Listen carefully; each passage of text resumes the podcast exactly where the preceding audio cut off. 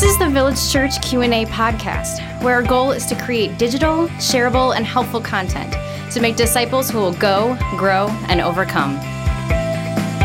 Hey, Village Church. Welcome back to the Village Church Q&A podcast. Pastor Tim and Pastor Michael with you.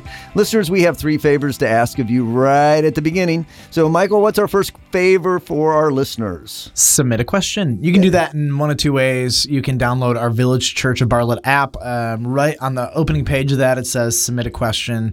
Or you can go to VCOB.org on our homepage. It is a little button that says Village Church Q&A podcast. Click that. Submit a question, and we will get to it very, very quickly. That's our goal. All right. And then our second big favor to ask. Share it.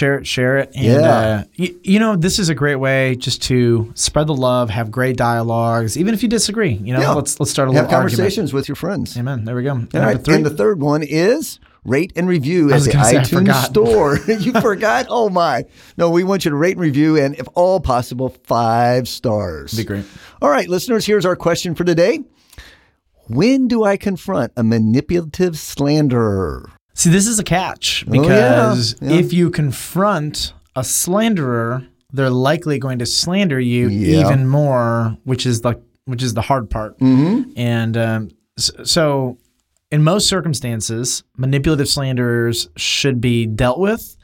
If it is at this level, I mean, I'm really curious who the person is that asked the question. It would be good to know about this one. It would be, and I'm hoping that they are not in our church and that they are not referencing you and I. That would be a big for sure. Secretly, I turned in the question, but I did not actually. So if you're at this level of manipulation, if you're at the level where you are ruining somebody else's reputation with the goal of having an agenda to get or acquire something, that might be one of the saddest things. And yet, this is normal. Mm-hmm. People speak negatively of someone else to forward their own personal agenda. And sometimes the personal agenda is, I'm going to speak negatively about somebody else so that you have a higher view of myself. Yeah. Makes me look better or feel better or something of that sort. Never a good thing to do. No, so make yourself look good by making someone else look bad. Yeah, it's actually childish. That's what kids do, and we don't do that as mature adults. At least we shouldn't be. So let's just focus this question. Let's say this person is in the church, and Matthew 18 speaks to this. This is the confrontation passage, if you will. That's right. Unfortunately, most people are not going to confront a manipulative slanderer because they know it's just going to increase manipulative slander. Mm-hmm. And so to protect ourselves, we don't do it. But here's the deal. In the church, we have to address sin, even if the addressing of that sin might make our life more difficult. Totally agree with that. So the majority of times, people, I would say the vast majority of people in churches do not address sin or we'll say wounding or hurt experiences real time because they're afraid of confrontation, afraid of how the person will respond, or afraid that it will come back negatively to them, or afraid of that person is going to think that they're just a baby or that they're weak or like, I can't believe that's an issue for you. And there's a million reasons why not to, but let's just get above the fray. If you have somebody in your church community that is living in sin, you have an obligation to Jesus Christ to go directly address that person. And honestly, it is not loving to let that manipulative slanderer continue. Correct. Lovingly confront them and just challenge them. You know, is what you're saying, is it true? Is it helpful? Is it godly? Yep. And so like this last week, I heard somebody came to me and they said, hey, I heard this.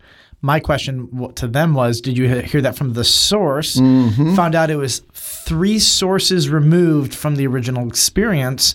And I was able to look at that person and say, what you just told me is gossip. Right. Satan loves gossip. Jesus hates gossip. And I said it just like this. Yeah, good. And you need to not repeat that ever again because you have no way of knowing whether it is true or it is not true.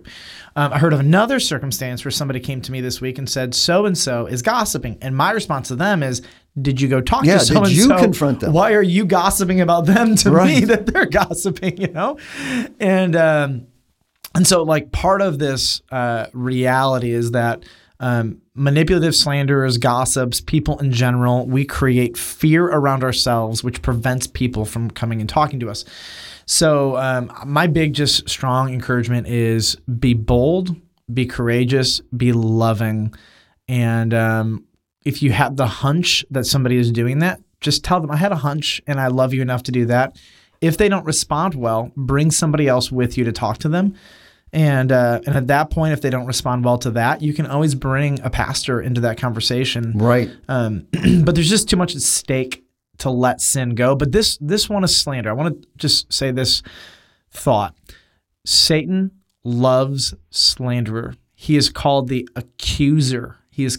He loves making false accusations, particularly against God's people. He loves spreading rumors. And if you find yourself strongly, compelled toward this, what I want you to know is you're not making God happy. You're making Satan incredibly joyfully happy, and you're functionally doing his will. It's like when Jesus looks at Peter and says, "Get behind me, Satan." He's not saying he's actually Satan. What he's saying is, you're not doing my will. You're doing Satan's will. Satan happy. Yeah. And I don't want to do that in any way, shape, or form. So this message also comes out of a sermon that I gave months ago called Love Endures, or Love Endures, All Things from 1 Corinthians 13. And so what this means is that when a Christian is in another relationship with another Christian, we endure hard things. We push through them. We work it out. This doesn't necessarily apply to non-Christians, because when I am enduring with a Christian, I believe they have the Holy Spirit. I believe that no matter how hard it is, this is able to be reconciled. And so the question this person actually is asking is, if love endures all things, then should I just put up with their manipulative slander? And I would say no. Part of enduring with somebody is loving them biblically, which requires you having a conversation. I would say one of my bigger sadnesses about being a pastor is how many people will not have direct conversations with somebody that they sense is in sin, or that person has hurt them, but they're also not able to just let it go. Yeah. And if you're not able to let something go, because love does cover a multitude of sins, there are some things that people do to me. Some of the things we just need to let go. And I'm just like, I can let that one go. But there's some of them, if I'm holding on to them and my heart won't let it go, I have a responsibility for reconciliation with that person. That is absolutely right. And this is what I would probably say at Village Church, and most churches I know, is one of the greatest weaknesses. It is the fear to be honest. Here's what we say about our staff, just to give you an idea how we do things. One of my favorite one-liners is, we address the hunch. And yes. So if I might just have a hunch that you're doing something inappropriate, I would rather address the hunch and be wrong than not address it and have that hunch turn into a deep root that becomes a bigger issue. Because Satan will run with that. Right. He will run with that hunch, and we will believe the worst about the person in the situation rather than believe the best. And if we don't confront, if we don't challenge the hunch, then we'll never know. Right. And then if there is sin on the other person's part, at least we can deal with it. Yep. So now let me get a little bit controversial, okay? And not you. No, you may like get to the end of this statement and say, "Let's re-record this," and that's fine. Yeah. Because sometimes I say things to audience that are more opinion and less helpful, and we try to edit those out. So at Village, here's what I've noticed: men have a lot easier time being direct with men than women do with women. I guess that's the way we're wired.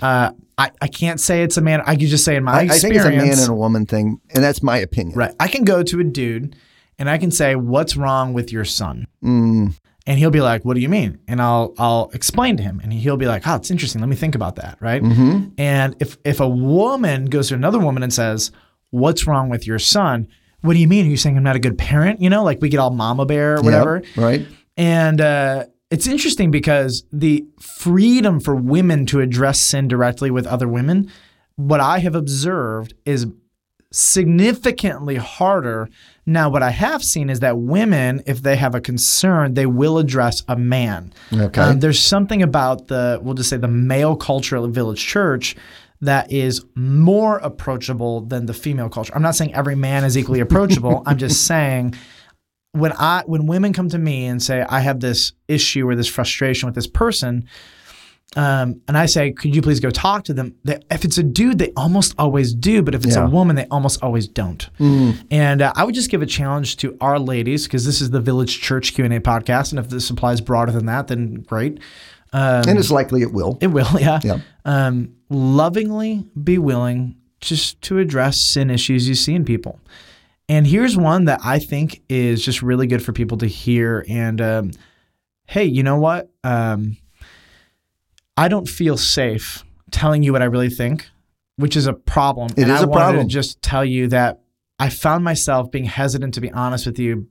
That would crush me to hear someone say that. It would, but that's why people don't say it. Yeah. But would you rather know? I would rather know. Deal with it. Yep. Even if it is deal hard, with it up front. Right. And then I can look at them and say, I know you don't want that. Benefit of the doubt. Nobody wants to be like that ever, you know? So just even saying like, I know that's not your heart. I know you don't want to create that atmosphere around you, but I'm afraid to tell you what I really think. And I think most people are willing to hear that, and it will be hard, but it's good. Yes, it is. And if they don't respond well to that, then, you know, you can either bring another person with you, or you can just say, that's probably not a relationship that's going to be life-giving for me. If they can't even hear that I don't feel safe enough to be honest and work through that, then probably this isn't a relationship, which brings me to the bigger answer to the question. If you have a manipulative slanderer, probably the best thing to do is not be in an intimate relationship with them. Yes. And those are the kind of people that are going to be toxic. And I think there are a lot of people who have some friendships that they just need to let go of. Yeah, they need to because they're toxic. Sever those relationships because that relationship is going to identify with that slanderer. People will instantly say, well, you're a friend of this slanderer, so therefore you must be like them. Yep. And I'm a fan when we walk away from friendships to tell them exactly why we're walking away. Why am I walking away? I can look and say like, hey, I love you, but you do gossip a lot. I've tried to bring it up to you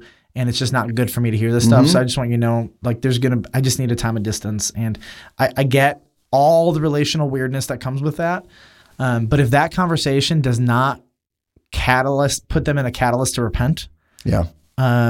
Then you've made the right decision to kind of just say, hey, this is probably a friendship that isn't great for me. I totally agree. So I hope that helps. I know it's bigger than manipulative slander, and I'm sorry for the person who has to deal with this. And I pray that may never be said about you or I, Tim.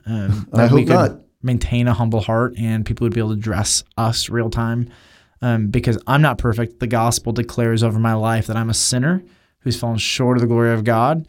And when people tell me that I am not perfect and I haven't done the best or that I could do better, then I should receive that and say, oh yeah, Jesus told me that. And by following Jesus, I admitted to that. Mm-hmm. So when people tell me that I haven't done the perfect job, I can say, I received that because that is actually what Jesus declares over me, but I'm loved anyway. So I hope that helps our audience process. So lovingly confront that manipulative slanderer. Manipulative slanderer. Can you say that 5 times fast? Not in your life. Okay. I'm not going to try to say that 5 times fast. Me neither.